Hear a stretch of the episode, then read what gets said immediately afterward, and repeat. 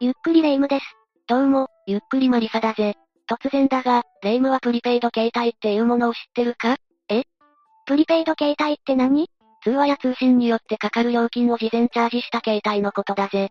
へえ、そんなものがあるなんて知らなかったわ。でも使う時に毎回チャージしないといけないのって、すごく不便じゃないかしらああ、だがプリペイド携帯には、使いすぎを防ぐというメリットもあるんだぜ。先に料金を支払っているから、それ以上払わずに済むんだ。なるほど、そういういいところがあるのね。けどなんで急にそんな話をしたの実はプリペイド携帯を使っていた女子高生が、ある不可解な事件に巻き込まれてしまったんだ。どういうこと詳しく教えてよ、マリサ。というわけで今回は、岩井志一事件について解説するぜ。それじゃ、ゆっくりしていってね。まずは事件の概要について説明していくぜ。ええよろしくお願いするわ。 2004年6月20日の午前7時頃、茨城県岩井市で、当時16歳の平田さんが倒れているところが発見されたんだ。ちなみに岩井市は、2005年3月22日に佐島郡佐島町と合併して、現在は坂東市になっているぜ。そうなのね。ところで平田さんは、一体どんな状態で倒れていたの彼女は、利根川沿いにあった排水路近くの草むらでうつ伏せ状態になっていたんだ。それを、たまたま近くを車で通りかかった男性が見つけたんだぜ。それは大変だわ。発見時は息はしていたの意識を失って重体だったものの、その時はまだ息をしていたぜ。しかし病院へ搬送されてから7時間30分後、平田さんは息絶えてしまったんだ。彼女は助からなかったのね。残念だわ。発見時は生きていたし、もう少し早く誰かに見つけてもらえたら、助かっていた可能性もあるのかもしれないな。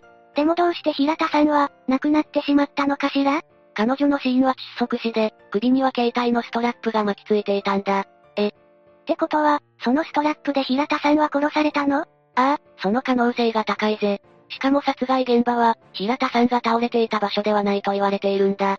でも倒れていたのは草むらだったのよね確かに発見されたのは草むらだが、その時に平田エリナさんは靴を履いていなかったんだ。それにもかかわらず、彼女の靴下には汚れがなかった。靴がないのに、靴下が汚れてないって変だわ。それじゃあ彼女は、どうやって草むらまで行ったのかしら霊夢が疑問に思うのも無理ないぜ。謎すぎて頭がぐるぐるしてきたわ。一旦落ち着くために息でも吐いてみたらどうだすー、はあ。あ、なんだか落ち着いてきた気がするわ。そりゃよかったぜ。話を戻すが、被害者である平田さんは、自ら草むらに行ったのではなく、犯人に連れてこられたのではないかと言われているんだ。そうなのああ、しかも彼女の持ち物である、財布とプリペイド携帯がなくなっていたんだぜ。ってことは、貴重品目当てで誰かに襲われたのかしらもしくは財布やプリペイド携帯に、犯人と繋がる証拠が残っていたのかもな。なるほどね。貴重品以外の持ち物はなかったの身につけていた衣服以外の持ち物は見つからなかったんだが、平田さんが発見された現場から600メートルほど離れたコンビニに、彼女の自転車があったんだぜ。彼女は、事件が起こる前にコンビニへ立ち寄っていたってことそういうことだ。そして自転車のカゴの中には、プリペイドカードが入ったままだったんだ。プリペイドカードプリペイドカードは、プリペイド携帯を使用するときに必要なカードだぜ。じゃあ彼女は、プリペイドカードを買うためにコンビニへ行ったのね。いや、購入したのはそれだけじゃないぜ。他にも何か買っていたのその辺も含めて、平田さんの人物像と、事件当日にどんな行動をしていたのかも解説していくぜ。うんうん、気になるから教えてほしいわ。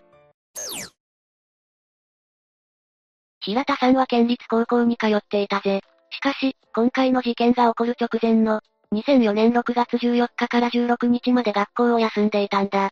もしかして、風邪でもひいちゃったのかしら学校を休んだ理由については不明だが、17日には学校に登校してきたんだ。そして担任が平田さんに話を聞くと、彼女は家に居づらいと語っていたんだぜ。高校生くらいの子って、思春期ど真ん中だし、家族との関係に悩むことはありそうよね。家族に反発して喧嘩になることも多い時期だろうな。わかるわ。なんか無駄にムカムカしちゃうのよね。霊夢の場合はただのわがままだと思うぜ。さらに平田さんは、家にいたくなかったのか、事件当日の20日は明け方まで帰ろうとしなかったんだ。そんな時間まで帰らないなんて、危ないんじゃないのかなり危ないと思うぞ。警察に見つかったら補導されると思うぜ。それにしても、明け方まで彼女は何をしていたのかしら事件当日の平田さんがしていた行動についてだが、まず彼女は午前0時頃に一人でファミリーレストランへ行ったんだ。そ、そんな夜遅くに女子高生が一人で、びっくりするよな。彼女はファミリーレストランに入った後、知り合いの女性にメールを送って待ち合わせしたんだ。その人と会う目的があったのね。ああ、平田さんは1時間ほどその女性と食事をしながら会話していたんだぜ。お家で家族とご飯を食べなかったのかしらあくまで予想だが、家族と食事をすることを避けていたのかもしれないとも考えられるぜ。だから知り合いをファミリーレストランに呼び出したんだろうな。ほうほう。そして午前1時36分に店を出たんだ。え、そんな詳しい時間どうやってわかったの平田さんが支払いを済ませたレシートに記載してあったんだ。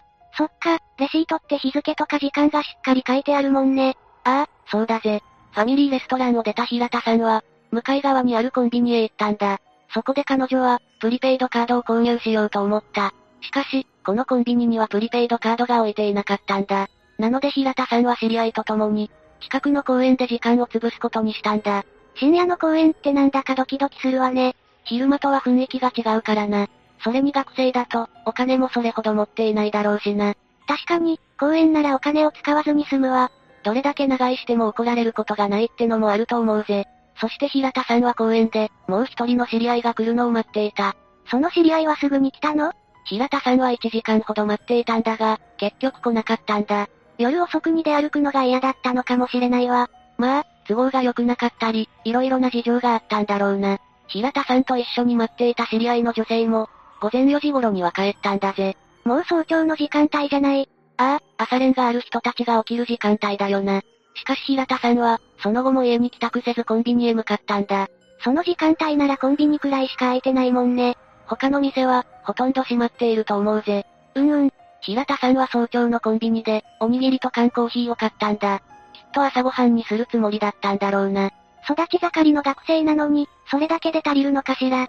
とりあえず何か食べるものを買いたかったんじゃないかさらに平田さんは、キーホルダー型のナイフ付き工具を購入している。え、そんなもの一体何に使うの女子高生が買うものにしては物騒だが、護身用にナイフを購入した可能性もあるぜ。女の子が家に帰らずうろうろしていたら、不審者に声をかけられやすいからな。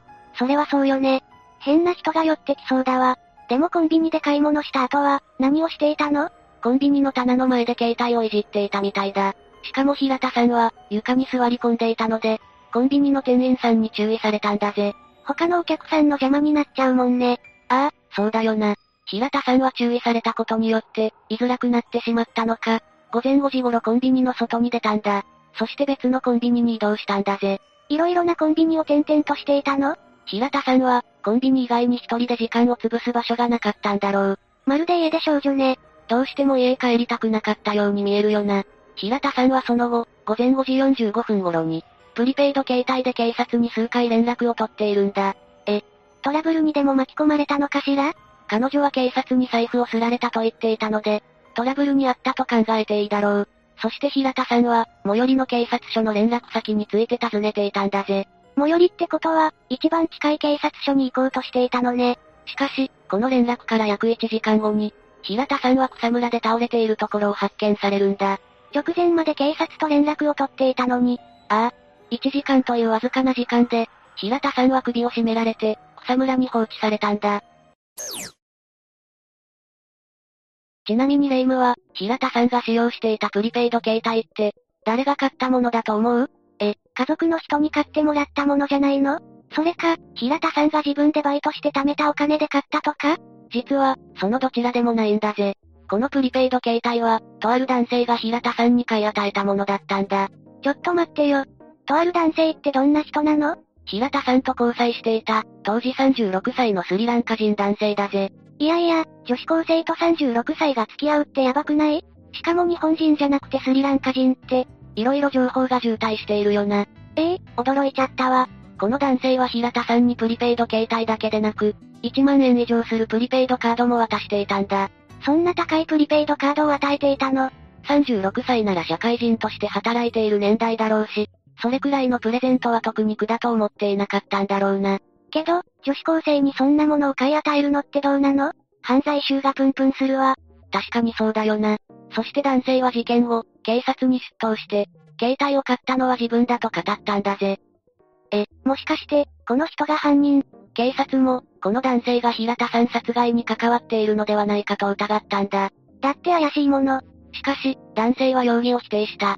さらに事件当日はアリバイがあり、男性が平田さんを殺害したという証拠も出てこなかったんだぜ。じゃあ、わざわざ警察に出頭したのはどうしてなのこの男性は、日本に不法残留していたんだぜ。不法残留って不法残留とは、オーバーステイとも言うんだ。在留期限があるにもかかわらず、それを無視して日本に在留したり、そもそも在留資格がないのに日本へ在留し続ける違法行為だぜ。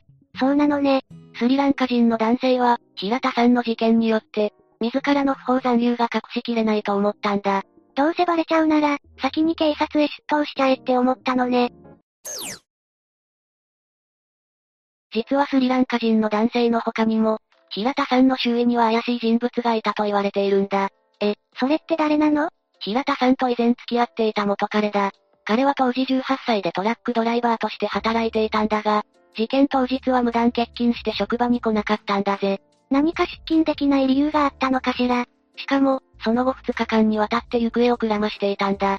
はぁ、あ、怪しすぎるでしょ。その間に証拠を隠している可能性があるよな。うんうん、二日もあったら隠せると思うわ。だが、この元彼は平田さんの事件には関わっていないと言っているんだ。本当なのかしらああ、彼が事件に関与しているという証拠も出てきていないからな。なんだか腑に落ちないけど、証拠がないんじゃ仕方ないわよね。この事件は、現在に至るまで、犯人が逮捕されていない未解決事件なんだ。うーん。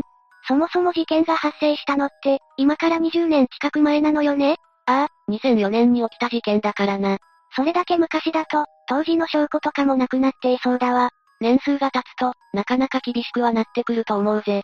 そういえば、平田さんを見かけた人の証言ってなかったのコンビニの前にあったベンチで、仮眠を取っている平田さんを見かけた人はいたんだがな。ふむふむ。けど、それだけの証言じゃ、犯人逮捕には繋がらないわよね。茨城県では、今回の事件と手口が似ている事件が起こっており、同一犯ではないかとも言われているんだぜ。そうなの。似ているってどんなところが似ているの2003年7月9日に起きた、五日町女子高生殺害事件なんだが、被害者が女子高生という点と靴を履いていないのに、靴下が汚れていなかった点が似ているんだ。そんなにも似ている点があったのね。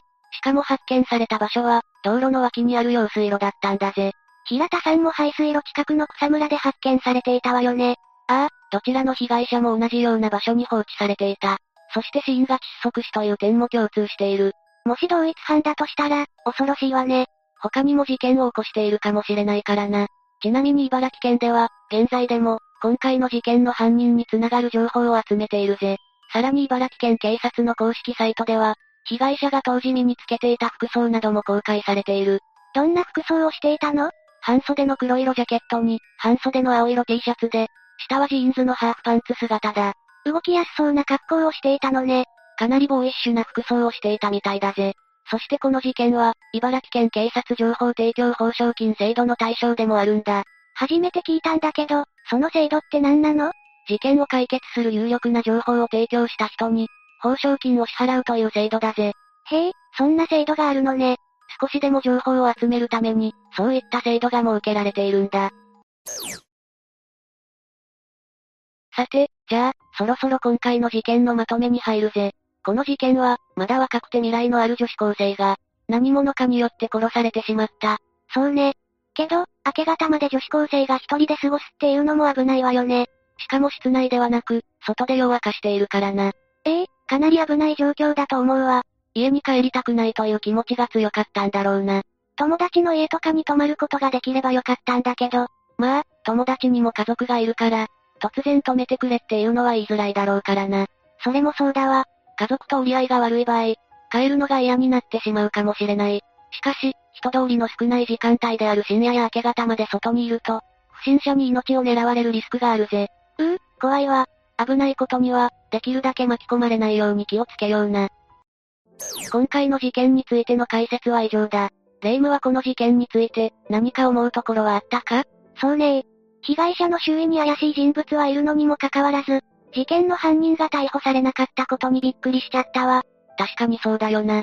平田さんの恋人であったスリランカ人の男性や、元彼の男性は色々と怪しい部分が多かったぜ。ええそうよね。でも二人とも平田さんを殺害した証拠がないから、この事件の犯人とは言えないもの。ああ、そうだな。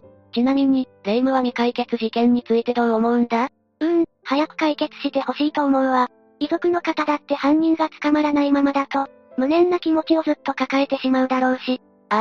私も一刻も早く犯人が逮捕されることを祈ってるぜ。うんうん、私も祈っているわ。というわけで、今回は、岩石光一事件について紹介したぜ。それでは、次回もゆっくりしていってね。